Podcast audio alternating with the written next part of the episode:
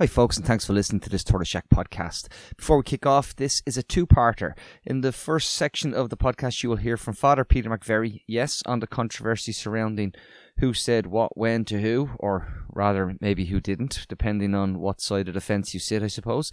And more importantly, we'll focus on the difference between compassion and solidarity across Irish society as we face a wave of human misery in the shape of growing homelessness numbers.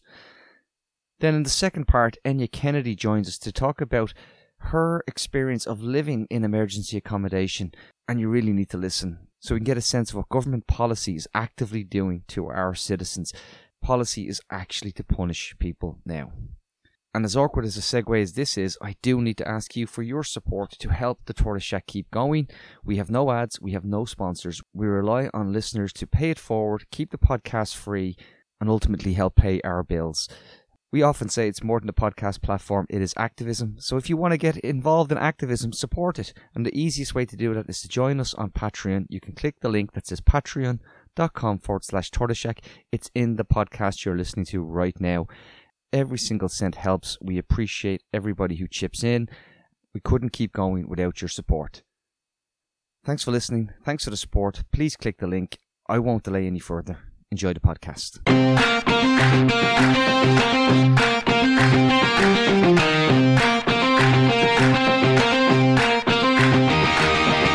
Welcome to Reboot Republic, the podcast that goes behind the headlines and looks at the big issues in this republic of inequality. We are the podcast of solutions and the podcast of hope, and I'm your host, Rory Hearne. And I'm joined on the podcast today by Father Peter McVerry and also by um, Enya Kennedy, and we are going to talk about eviction ban, the impacts, where it's going. And Enya, after we talk to Peter, um, Enya will give her story of being in emergency accommodation, and it is so powerful. Um, everyone, everyone needs to hear this. Um, in terms of of the impact she talks about, but we're seeing right now the scale being revealed of, as Peter himself will talk about, human misery in terms of 11,000 notices to quit issued last year. Adding to the quarter, first quarter of this year, you're talking about potentially 15,000 notices to quit, eviction orders issued by landlords. That's 15,000 households, thousands and thousands of children, families, individuals going to be evicted in the process of being evicted and nowhere to go the government really, really has to reinstate the eviction ban, or there is going to be a social catastrophe unlike anything we've seen in this country. Um, before we go to Peter, I'm just going to bring in Tony Groves, a producer who's got short announcements. Just no, just a couple of things, really quickly. Obviously, thank you for all the support. Thank you for all the feedback. Uh, people loved the last conversation we had last week, Rory, me and you, where we broke down the no fault eviction ban, right? It was it was you know it, it wasn't it wasn't a full eviction ban. If you weren't paying your rent and if you were antisocial behaviour, you could still be evicted. Um, the Tortoise Shack has launched, and the week that's in it, a six part series into the Good Friday Agreement, the unfinished work of the Good Friday Agreement called Lost in Implementation. And it's hosted by Emma DeSouza. You may remember her as the person who actually campaigned uh, to get a citizenship that and wasn't supported by the British or Irish state at the time, but successfully won her case so people could have that dual identity. Uh, Emma has, has put it together and it's out now wherever you get your podcast. So search for Lost in Implementation. Uh, and and I'm I'm really sorry that it's really kind of an inappropriate to come in on, on the back of what we're talking about today. But I think also Peter will appreciate the idea that the Good Friday Agreement is unfinished. The promises of it have not actually been fulfilled. Uh, so it's really it's really good, and I I I I'm working on it, so it must be brilliant. Of course it is. Of course it is. And listen, if people haven't signed already, I know many of our listeners have signed the petition um, to reinstate the eviction ban. You can go over to Uplift and also um, Uplift are organising a town hall meeting online next Thursday evening. Um, that is the Thursday is the what of is is the thirteenth of April. Um, where they're inviting the public reps in Galway to come and state their position on the eviction ban, and they'll be getting people to uh, uh, who will be talking about their stories. And if you can, if you're facing eviction um, yourself um, or have experienced it, you can go over to Uplift um, .ie and the, you can fill out on the eviction map. We want to map what is actually happening and going on because, of course, the issue is that as people are being evicted, even if they go to emergency accommodation, the council says we're full, they're then not counted as homelessness and they're uh, as homeless and they're becoming part of the hidden homelessness, not counted. Um, Peter, thanks so much for coming back on Reboot Republic. Peter, long friend of the podcast, and um, Peter, I, I was thinking, I was going. There's been an awful amount of uh, blackguarding online and elsewhere about you over the last uh, couple of days, and I was thinking back to when we first met. I think it was possibly 2006, 2007, um, and it would have been around campaigning around social housing, the public-private partnerships, and then the whole issue. Of course, that was when this whole crisis really started back in the 2000s, the period of the Celtic Tiger, when governments moved away from building social housing. And then we continued, and, and I remember, I think our first time around the homelessness crisis now was in Liberty Hall. You might remember I organized a conference in 2015 on the housing and homelessness crisis, and we were calling it um, an emergency at the time. When you look back then in 2015, we really didn't know how bad it was going to get. And the fact that we pointed it out, but they didn't listen, they ploughed on. How do you feel about it now? I think it's very uh, depressing because what's happened is we have normalized homelessness. I remember when the homeless figures reached 5,000 for the first time, it was on every newspaper's front page, on every media's news programs, and the horror of 5,000 homeless people in this country. And then when it reached 10,000, there was a small little column in the inside pages of papers didn't make the headlines for more than a for more than a few hours in the media. Uh, we have normalized this level of homelessness. I remember around that time, 215, 2015 or maybe 2014, I gave a talk predicting a tsunami of homelessness coming down the road. And the figure I mentioned was 5,000. Yeah. And here we are with 11,000 registered homeless but that doesn't count. That doesn't include people sofa surfing.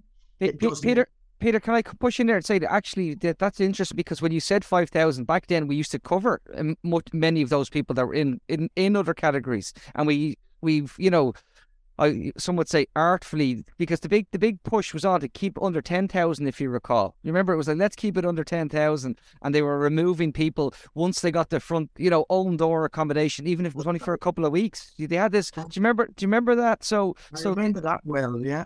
Yeah. So so they've been at they've been they've been cooking the books. We'll say for a number of years now. You know. But they've limited the definition of homelessness. You're only that called homeless if you're uh, living in emergency accommodation uh, under certain categories funded by the government. So it doesn't include people surfing. It doesn't include 5,000 people who have uh, immigrants, immigrants who have permission to stay in the country but are stuck in direct provision centres because they can't afford to move out. And it doesn't include women and children in domestic refuges who are not going to be able to go back to their home. There's an awful lot of people that it doesn't include. So the actual figure is probably double the thousand, or maybe maybe even more.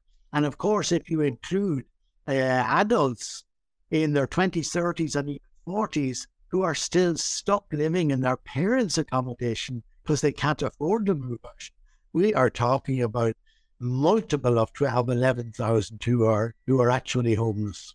Yeah, absolutely. And in terms of just, you know, a couple of things, I don't know if you saw, it's just broken. The Dublin Inquirer has just broken that the Department of Housing was aware of the notices to quit, this 7,000 notices to quit, um, since January. And yet, the government claimed that it didn't know that the number of notices to quit that had been issued. And it seems that essentially they also pressured the RTB not to release that information until the decision on the eviction ban had been made. And it seems to me very clearly that there was an attempt, or very clearly they did, they avoided those numbers coming out because they knew that the public reaction would have been even stronger. And it just seems to me again that not only because I was arguing saying, oh, they, they made their decision based on no evidence, but actually they did make it on evidence, knowing the numbers of notices to quit that we've only found out over the last couple of weeks. Yet they still went ahead with it. Why do you think that is? I have no idea. I have no idea what the government were thinking, but this is the most disastrous time uh, to end the ban. Emergency homeless accommodation is packed out. There is very little spare capacity in the system. Families who become homeless were traditionally put up in hotels. The hotels are packed. Uh, and many of the hotels now, as we're entering the tourist season, are reverting back to tourists. So it was the most disastrous time uh, in which you could end the, uh, the ban. And secondly, if they were knew they were going to uh, end the ban, they put absolutely no measures in place during those five months to mitigate the effects of the ban. The one measure, or one of the measures they have put in place, which they announced the same time as they're lifting up the ban, was that the local authority could be offered, uh, for, could get first offer on the, the sale sale of a house. Now, uh, why was that? And that's going to require legislation. And of course, the government have got holidays for two weeks, so there's going to be no legislation for two weeks. But that's not going to come into effect for another weeks or months even.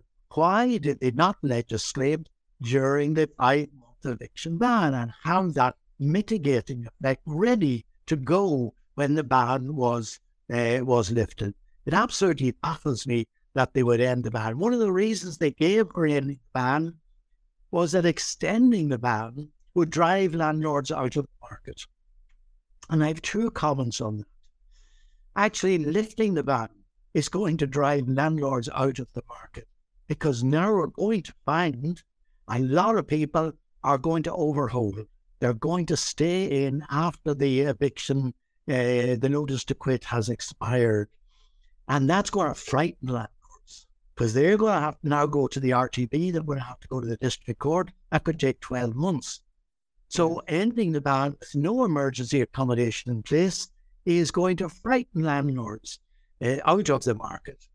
And the second comment I'd have is that many landlords want to sell the house because they're actually losing money. They're losing money on renting. If they're renting for uh, sixteen hundred a month, they're paying eight hundred of that tax to the government. So they're actually making eight hundred, but the mortgage on the property might be twelve hundred. So they're actually losing money by renting house. And that that is the reason why I think a lot of landlords uh, are selling up so they, the government need to address that problem, and they're putting that off until the budget. Yeah, no, we cannot address. We'll address it in the budget. Much too late addressing it in nine months' time. Much too late.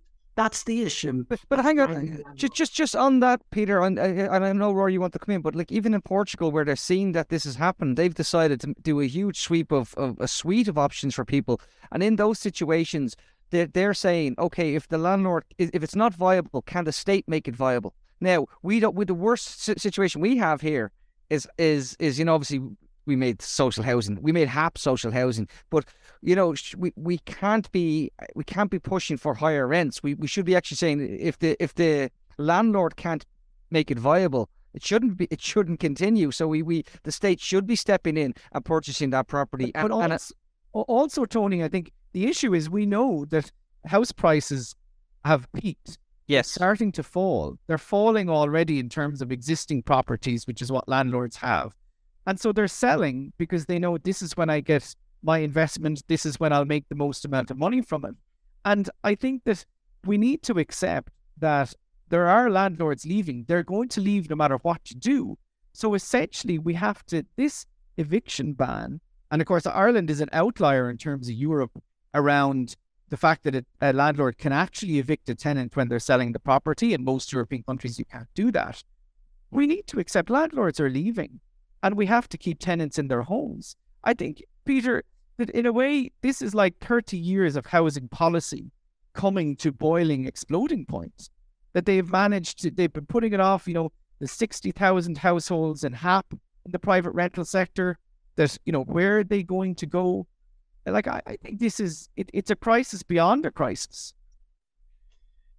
Yeah, we come to realize now that the the primary uh, policy uh, of the previous ministers for housing were to push everybody into the private rented sector and reduce the state's uh, involvement in social housing. As I've often said, in 1975, this country built 8,500 council houses. In 1985, this country built 6,900 houses.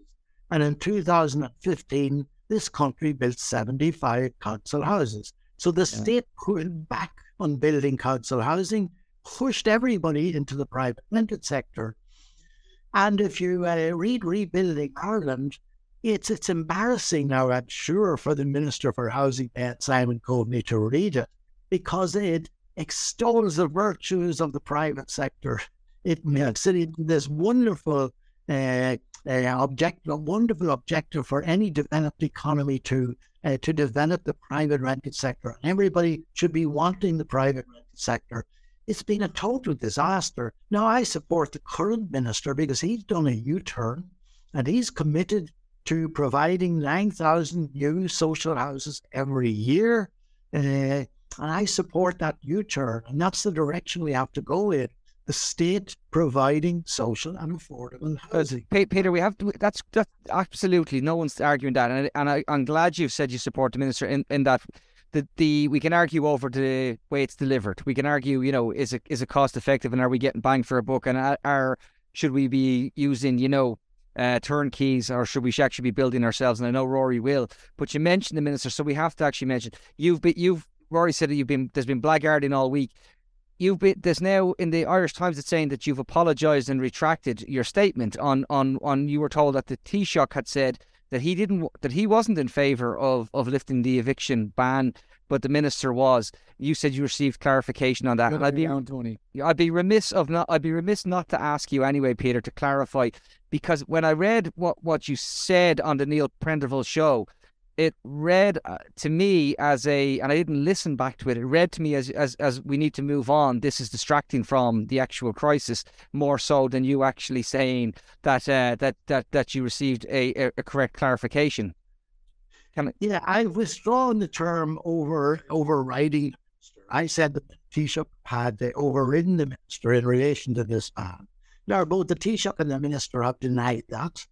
I don't I don't call them liars, so I'm prepared to accept their word for it that the Taoiseach didn't override the minister, and so I'm quite prepared to withdraw the term overriding.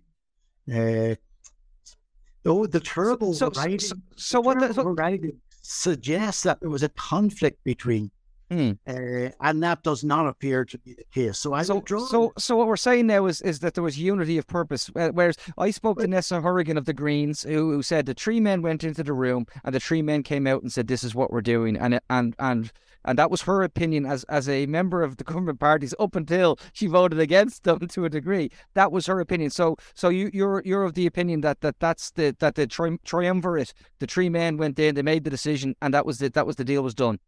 Well, I don't know about the three men going in, but the decision was obviously made at the cabinet level. And I fully accept that the minister, uh, with all the other cabinet members and the Taoiseach, were unanimous in making that decision. Now, what happened prior to making that decision mm. is yeah. a different matter, but I, I don't. Uh, uh, I don't want to move on because this is a big distraction. Yeah. The only issue now are is the human misery that's coming down the road, not just people losing their accommodation, people still in their accommodation who haven't received a notice to quit are worried sick that now they're with they're going to receive a notice to quit. So it is a nightmare scenario that we are that we are facing. And I, and I think I think why it is important though at one level, Peter, in that it's not a distraction, is that and I interpret from what you're saying there that essentially when they made the decision that there wasn't a conflict over the decision, but prior to the decision, be that, for example, the Minister for Housing went into the meeting and said, Well, I my advice is we shouldn't uh, or we should extend the ban. And they had the discussion and then they made the conclusion that all of us together agree we actually are uh, lifting it.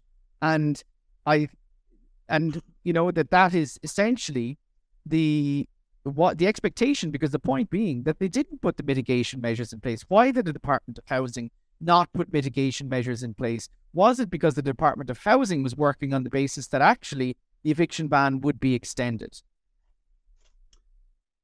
That's my understanding, and certainly the political, uh, um, the political uh, consent, or not consensus, but there were a lot of polit- politicians who were, right up to the very end, believed that the eviction ban was going to be extend was going to be extended. So that would explain why there were no uh, mitigation measures taken during those five months of the of the ban. The uh, so it's uh, but it is a distraction. I think the decision may have been made, as you have suggested, at a cabinet subcommittee meeting and brought to the cabinet, and everybody said. Uh, I, I, I, I didn't suggest it. Neasa Hourigan suggested it. I just happened thinking yeah. she she's onto something when she says it. Well, I, I say it, it may tally with the fact that the decision was actually made at a cabinet subcommittee, uh, and uh, they was brought to the cabinet table, and everybody uh, ticked the box and said yes. Yeah, and, and I think that the key point out of this is, as you've said, that they lifted it and without the mitigation measures in place, and also now becoming quite apparent from the Dublin Inquirer story, knowing that there was 7,000 eviction uh, notices issued in just six months um, up to the end of 2022 in the second half of 2022. And what seems to me now, and why this is so important, is because I think in many ways that this decision makes the government untenable in the sense that what it has, what it is unleashing is, as you described, a tsunami of human misery. It knows over the next year, two years, there are tens of thousands of people going to be evicted from their homes to mm-hmm. where nowhere to go to. How is a government able to stand over a decision like that? Yeah, well, they're arguing that it was the best of a bad lot, where don't accept that. As I say, I think the timing is wrong coming into the tourist season when hotels are are giving back their uh, their homeless populations. Uh, it was uh, it it was it was bad timing. It seems to me at the very at the very least. There is, uh, I think, the government may be hoping that all this will die down over time, uh, but I don't think it will because over the next few months, there's going to be a drip, drip feed of horror stories of people who have been evicted and have nowhere to go. We've already seen some of those, we've heard some of those horror stories. A lady who is due to be evicted on the same day that she is in hospital giving birth to her baby. Yeah. And another elderly man who's worked all his life and said his fear now is that he will die in a homeless hospital. So there's going to be these stories are going to be coming out day after day after day for the next few months and putting enormous pressure on the government and calling into question uh, the government's uh, compassion. Just well, sorry, Roy. Can I ask a question on, on the on the services, Peter? Because the services now are, are stretched to the max, and then you see the figures of you know seven thousand. You see the figures of now up to eleven thousand, and then we don't know what the last quarters be like what is the what is the kind of capacity and the morale within people providing homeless services, emergency services, and and and what situation do they find themselves in now? Looking at this, how do how do the people who work with your organisation feel about this? Well, it hasn't hit yet, so uh, we're still we're still in in in drifting mode it hasn't really impacted yet. So it's hard to know. But I think services like ours, we are full to the brim. We are doing what we can. We may be able to add another fold up bed, maybe in the sitting room for somebody, but we cannot uh, and absolutely cannot uh, provide uh, emergency accommodation for thousands of people, single people who are going to be uh, uh, find themselves out of their out of their accommodation. And the biggest problem is families. You can't just put up an emergency bed or two for a family in a in a hostel. You gotta provide them with a room which where they can uh, have privacy, and that that's not going to be available Are we going to see families sleeping in parks during the summer? Are we going to see families going to garda stations despite the guard their advice not to, uh, to try and find somewhere safe to stay for the night? Uh, we're going to find families moving in with relatives, which may, in many cases, overcrowd the accommodation and put strains on family relationships, and therefore their presence there with the relatives uh, is not sustainable in the longer term. So we're going to find a whole series of, of difficulties uh, that uh, that people are facing. And and Peter, I, I think you know, given that the governments uh, they made the decision on the assumption and basis that this would just die down, it's not dying down. It's not going to. And as you explain, and I think also a lot of people are are coming together in solidarity around this. You know, raise the roof, CATU, you know, our own work, you know, your work, the NGOs were highlighting it. People are speaking out. The media is covering it. I don't think this is going to die down. And therefore, the question I think becomes do you think, I think they should reinstate the eviction ban. Do you think the government should reinstate the eviction ban? I'd love to see them re- reinstated, but it would be a real uh, vote fast for the government. It would be a real slap face for government. Uh, governments don't like to admit that they were seriously wrong. Uh, and I think they will try and, uh, and ride through this. Uh, maybe, you know, it has been suggested, and I have no inside information on this, but it has been suggested that if they had extended the ban, we would have all this furore and this huge increase in homelessness in the months coming up to the local and uh, European elections. And the government wouldn't want that. I have no evidence for saying that, but my conspiracy. Well, well, well, well political, yes.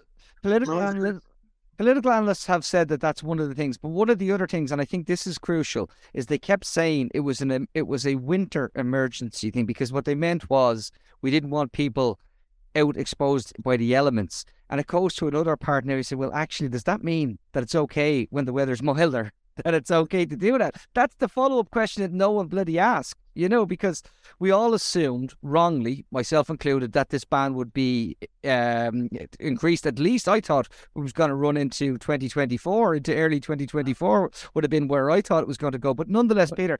But also, think... Tony, just on that, the, the, the notion of a winter eviction ban comes from France, where yeah. they have summers we don't yeah. have summers here. So no, that's that's my point, Rory. We're we're literally we're, we're literally saying to people, hope for the best that the weather might pick up for you and, and it'll be all right. But but I think it's it's it's really crucial. I suppose we go back to the political um staging of this, Peter. They're going on their holidays again.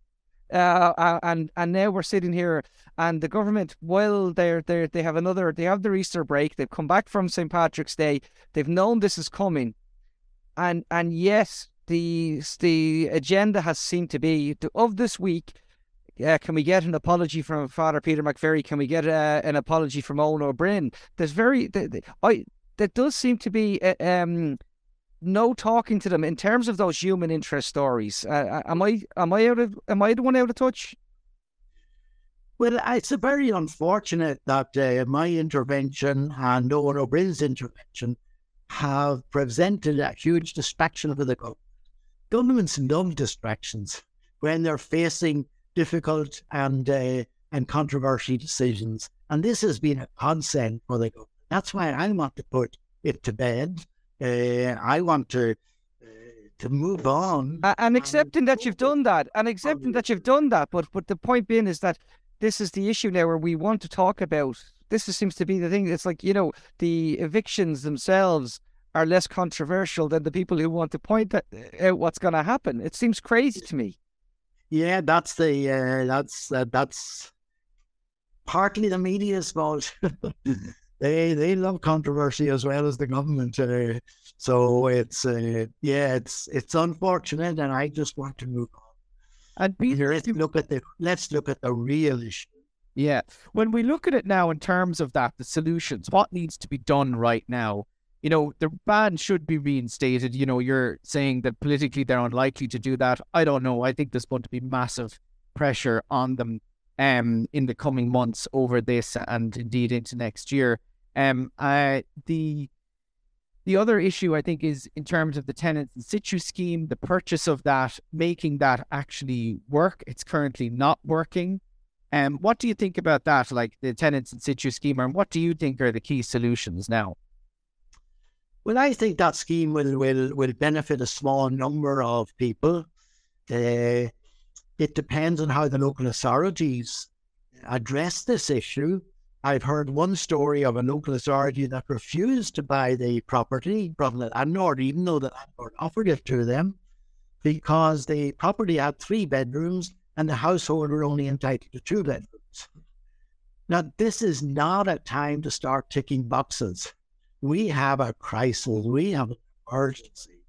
Uh, so it depends on how much of a crisis the local authorities think we're in and whether they're prepared to well uh, bend the rules or be more uh, uh, be more willing to uh, to tolerate uh, something that isn't quite uh, the norm. We, we this is an emergency, and the the local authorities have to step up to it. But it still will only affect a small number of people, even when the legislation is passed, when the TDs come back from their holidays. Even when it is passed, there's no obligation on the landlord to accept the offer from the local authority. Yeah. And we've already heard of one landlord who refused to accept the offer on the grounds that they can get more money on the open market. And to my mind, that is despicable. They're prepared to put a household out into homelessness for an extra 30 pieces of silver. And I think that is absolutely despicable. But that's the reality. Landlords can do that if they wish to and I'm sure some of them will. Peter, last question for me. Rory referenced the beginning when he first met you. I'm I'm going to draw you back to the first time you were sitting in the room where I am right now, and um, we t- we spoke about the difference between solidarity and compassion, if you recall.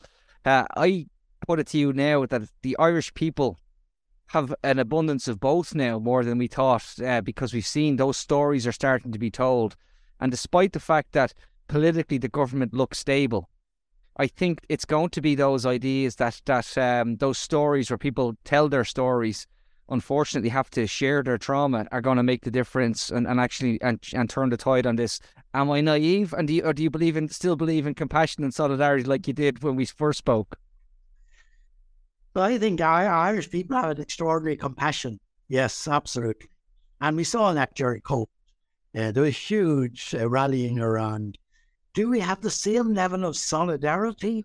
I'm not sure of that. Uh, I think there are uh, hidden walls separating us, uh, separating those who are financially comfortable from those who are poor, and separating different uh, sectors of the population.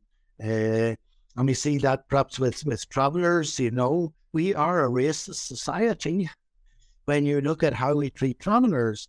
Uh, so yeah, I'm not sure that that solidarity is very strong in Ireland, but the compassion certainly is is is there. Yes. I, I think Peter, listen, thank you so much for giving your time. Um, and I, do believe that we have both compassion and solidarity, and I think our government is not representing us right now in any way, shape, or form on this decision. Um, and I think that they're going to rue that uh, decision, and that we will show that actually we are a country where most people want to act in solid towards solidarity with others and compassion. And we have a lot of issues to address. And you are right, there are a lot of inequalities. Um, but I think that this current um, decisions around the eviction ban and housing are absolutely not representative of what people want to see in this country.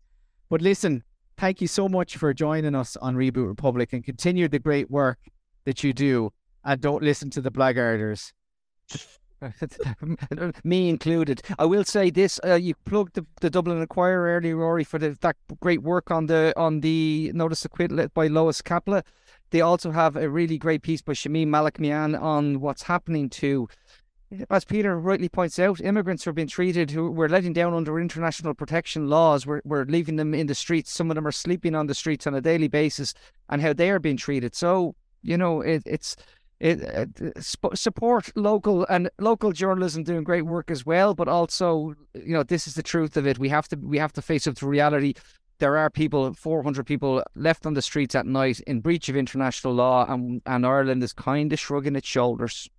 And and now we'll go to um, hear a, a, personal story, one of those ones we were talking about, the, about the experience of a mother and her son in emergency accommodation, how it was, the reality of living in a hotel for seven months, how difficult it was. And that's from Enya Kennedy. Um, and we'll go over to Enya now. So now we're joined by Enya Kennedy, who is a mother of three, a community and equality activist. When she's not, as she says herself, at the day job, um, she believes in human rights and dignity for all and describes herself as a compulsive DIYer and a mad Liverpool supporter, hard as it is um, right now. Um, Enya is actually going to talk about her own experience with homelessness um, and dealing with services, and in particular, the issue of what is it like to be in emergency accommodation. And this is really, really important because part of the government's response, as we were talking earlier there with Peter has been to say that, oh, well, we have emergency accommodation, as if emergency accommodation is a suitable response to evictions. Um, Enya, thanks so much for joining us on Reboot uh, Republic today. You're very welcome, Rory. Um, listen, maybe you could start with just you know a little bit about how you know what was, I suppose, your experience of homelessness, and you know you were attending the live podcast we had, and you felt you wanted to tell your story yeah. that it was important. So maybe you could just tell us. Yeah. So um, I was rent. I had been renting an apartment for many years. Um, paying my rent every week, but the landlord just wouldn't do anything to fix it. Um, and I eventually got to the stage where I got the council involved to do an inspection to see if they could force him to do anything. Um, and we ended up homeless because they condemned it. And we had 20 minutes to get out. It, that's literally how we ended up homeless. Wow, just 20 minutes. Yeah, the fire officer rang me at work. Um, I was retail management. I had to come home, and that was it. I had to pack a bag and get out myself and my son. Wow. How old was your son at the time? He was 17. 17, yeah. Yeah. The eldest two had left home at that stage, but it was me and me and my son, and he was studying for his leaving cert, and suddenly you're homeless. Studying for his leaving cert. My God. And, and what happened then, Enya? Um, well, we were told we were getting three nights emergency accommodation over a weekend. Um, and then we had to go to the council. Um, council didn't want to do anything, and they were trying to pressure us into to rent in your own place. And I was like, there is nowhere to rent. I've been trying to get out of this apartment for years. Um, and the landlord wouldn't do anything and we've been searching on Daft and asking friends and couldn't. When you say the council was trying to pressure you into rent renting something, what, mm. what were they saying? Well, they kept saying that there, well, there was no emergency accommodation. This this isn't for us. Um, we need we we need you to, to find somewhere for yourself. Like you're working, you need to find somewhere.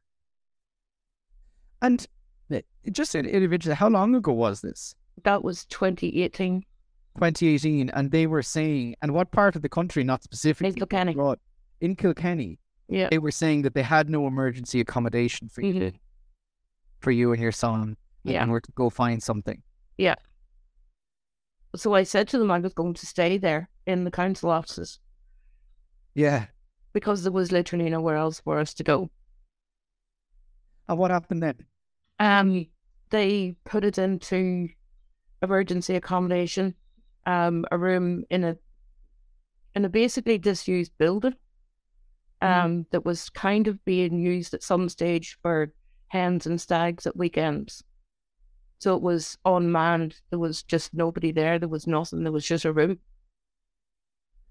Um, sort of hostel type. Kind of a thing, but like there was no staff there or nothing like that. It was just uh, me and my son, and I think there might have been other people on another floor but I'm not sure. So then they took us out of that and they moved us into um, a hotel. Now, the hotel itself, the room, you'd be happy enough going there for a weekend. Yeah. For a couple of days, lovely hotel, lovely staff. But when you're living there, it's a completely different thing. That you've got a room with two single beds, one for me, one for my 17 year old son. Um, you don't know how long you're going to be there. You've no way of cooking anything. There's no fridge. You can't store food. Um, we were given a list of rules by the county council: no visitors allowed, um, no alcohol, no this, and I'm not drink- a drinker, and like I, I don't drink, but it was this whole thing that you can't have alcohol, you can't have a drink after work, or anything like that. Um, your room is a subject to inspection at any time. It felt like you were in prison Yeah. because you weren't allowed just to live your life. That because or the apartment we had been living in had been condemned and I'd ended up in emergency accommodation, that suddenly we weren't allowed to have a normal life anymore. And that I was still getting up in the morning and going to work, um, having to leave the hotel and go to work. And I can't even explain because I had to wear a uniform for work what that was like. And like you think that everyone sees you nearly have a beacon on your head Yeah. that oh they're homeless and that was acutely a, a weekend we got breakfast every day in the hotel um and people were like oh that must be great you have the whole big fry you didn't want to like you if you had a bit of toast and coffee like Yeah. because you just it was survival. Um, but you just felt, especially at weekends, and it was acute at weekends when there were hens and stags and stuff in the hotel, and they were still drunk from the night before, merry, happy, enjoying life. And there's you and your son having breakfast and quietly just disappearing back again to your room Yeah. um, then not being able to cook, not being able to store food. Um, it's horrendous. It really, really is horrendous. And how long were you there for? Seven and a half months. Seven and a half months. Yeah. And did you get your home now? Yeah. Yeah. You did. And what do you feel? How did, how did it impact on your son? I know this must be very hard, and you know it's understandable if you don't want to talk about that, or To talk about, just in terms of the impact on your son oh, of being it was, uh, he ended up repeating a year at school. Um, there was no way. He, he couldn't sleep. He had no space. He had no privacy. He couldn't study. Um, the room was just really, really warm all the time. And when you opened the window, you were opening a window to a car park. Um, and it was just loud. Um, he he really struggled. We both struggled. Um, especially like, and we're very close, and we're still very close. Um, but like, how do you how do you do that? How do you study in a room with your mother? There's not even there's no desk, there's no facility to study. Everything you own is in this room, and you're trying to keep it together. You're trying to keep everything compartmentalized, but it's so hard. yeah, And he just did. He just didn't sleep. He just became utterly like a zombie walking around the place. And the Yeah. guilt you feel as a mother, as well, and like constantly looking for somewhere to rent when you're there. Um, and even back at that time, there was nothing on Daft, and I had there was a woman used to come in to work from the county council, especially coming up to sort of the Christmas period, and like the shop that I was working in. Christmas is your your really busy times, sort of from October onwards. Um, and they would be looking to meet with me, and I would go, "Yeah, I'll meet with you, but I need to meet you at either half eight in the morning, quarter past eight in the morning. I can meet you after six, but I need to be in work. I need to keep my job. I need to keep my, like I'm the manager of this place. I need to work. So eventually she agreed. She said she would come to me. Um, and she wanted me to get references from local politicians. But I was like, are you serious? Like, why would a reference from a politician be any strength in getting a home? Yeah. Most of them don't like me because I have been campaigning and whatnot for about a lot of things anyway. Um, But that's irrespective. If you have a housing need and you're homeless, you shouldn't be looking to a county councillor to, to find one because we all know that's not what they do, uh, no matter what they say. Um, but it was like my my uniform for her wasn't good enough either. That I needed to dress up more to go to view houses. yeah. Um, and it was this constant pressure of you're not doing this, you're not doing this. Um, and I was like, I am. So I ended up, and it, and it's definitely a piece of advice for anyone who is going through or dealing with county councils. If you ever have a phone call or a meeting with an official, follow it up by an email. Confirm everything that was said in an email. Have it in writing. Don't ever let anything go that it was just said follow everything up. And and in terms of the trauma and the because you mentioned this in the um in the podcast, hmm the live podcast, that you're still traumatized by it. Yeah. Trauma leaves lifetime lifetime impacts. Maybe could you Yeah. explain that a little bit? I don't know. I think you like you're still like the house we're in at the minute has had numerous issues.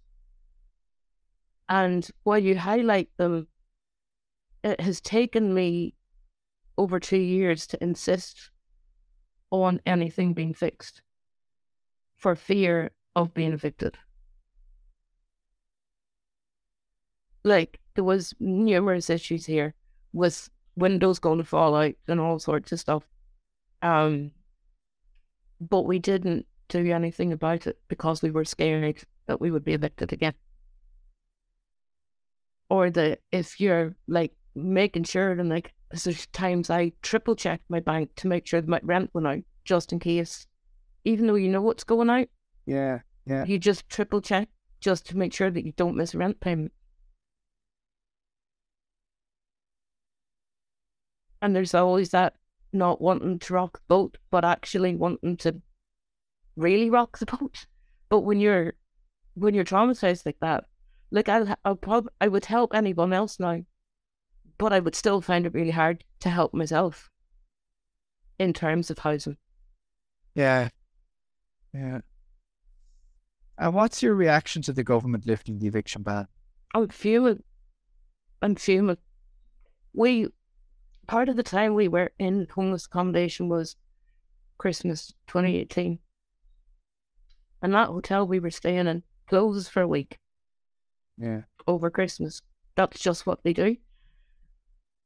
We found out about it the morning they were closing. Now then they said you're still staying here. Um so we did. We had we we didn't have a choice. You don't have a choice. And a lot of people say, well, you can go and do this and you can't. If we'd walked out of that hotel for more than one night, we lost our emergency accommodation. You can't go and stay with people. You can't go and stay with someone for a few days over Christmas. That's not how it works. You lose your place. Um, but I had emailed all of our county councillors and said, "This is a choice that you lot have made.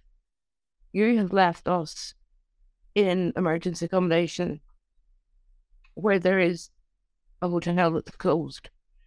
There was us, there was other families there, there was single people there, but they had everybody really spaced out so you wouldn't come across each other. The hotel was in complete darkness, um, apart from a security guard who had a list of who could come in and out.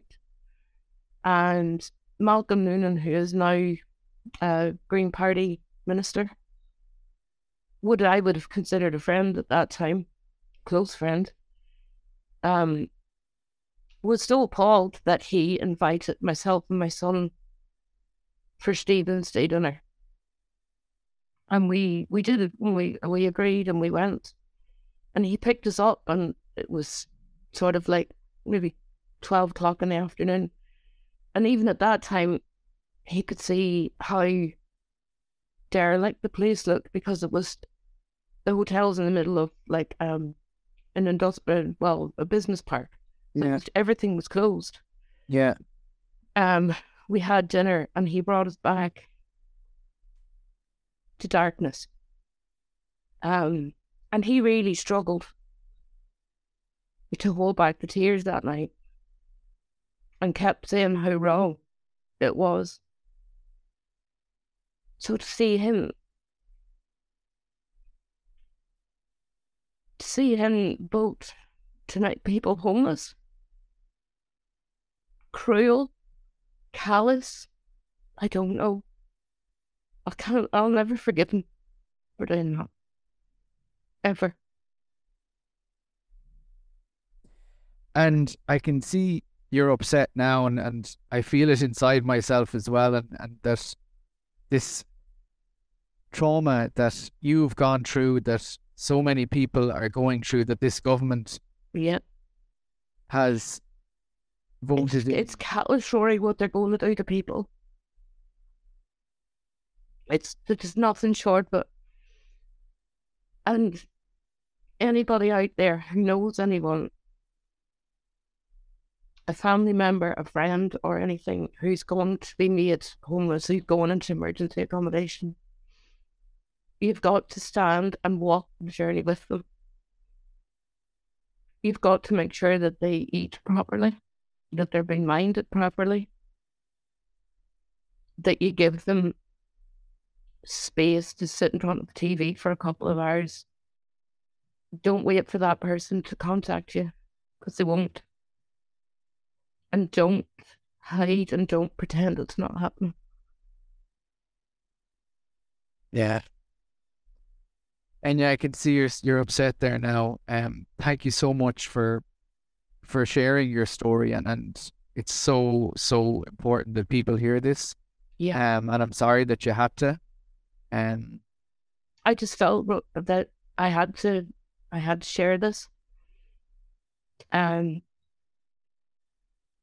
I don't know what people think emergency accommodation or living in hotels is like, but I did. I remember putting a Facebook post up at the time, one of the days that it was like, take all your family and live in your bedroom for a week Yeah. close off your kitchen, you've no access to your kitchen, nothing. Put all your belongings into one room for a week and see what that's like. And have like the county council and whatnot on your back the whole time to find somewhere to live. It was as if it felt as if you weren't looking for somewhere to live. and I've heard that before and spoken to people, you know, families, parents, and homelessness before, who talk about that that the council uh, makes it you feel like as if it's your fault Yeah. Yeah. rather than ex- accepting responsibility themselves to ensure people have a home. Absolutely. They just need to build houses, don't they? Yeah. Yeah, I get rid of the Airbnb. Like seriously, yeah, there's so many houses on Airbnb, full houses, shouldn't be there. yeah, yeah. Well, listen, Enya, thank you so much for taking your time and sharing your story. It was really, really um, heartbreaking, and I hope, and I know it will, uh, our listeners and many others, you know, who they talk to and will explain that this is the reality of of living in emergency accommodation. Yeah. It's not an alternative or somehow acceptable response. No, it's it's really not. And I know we were very lucky with where we got that the hotel we were in. I couldn't have said any more about the staff there and how they really tried to treat us well. Yeah, But that wasn't that wasn't the issue. It was it was the authorities and the, the carelessness of them and that they just made you feel just so bad and worthless the whole time. It was awful. yeah. Well, listen, thanks for coming on, and um, we will uh, hopefully we'll talk to you again. Yeah, And, uh, Absolutely. let's keep on working to change this. Yeah. Thanks, Enya. All right. Thanks, Rory. And that's where we leave it now, folks. Thanks for listening. Thanks for sharing, liking, subscribing, reviewing. But please join us. Uh, Patreon.com forward slash Tortoise Shack. The link is in the podcast you're listening to right now. It helps us keep the mics on and bringing you conversations like the one you just heard there. Um, thanks to Enya for her time again. Really appreciate it. Um, take care of yourselves. Bye bye.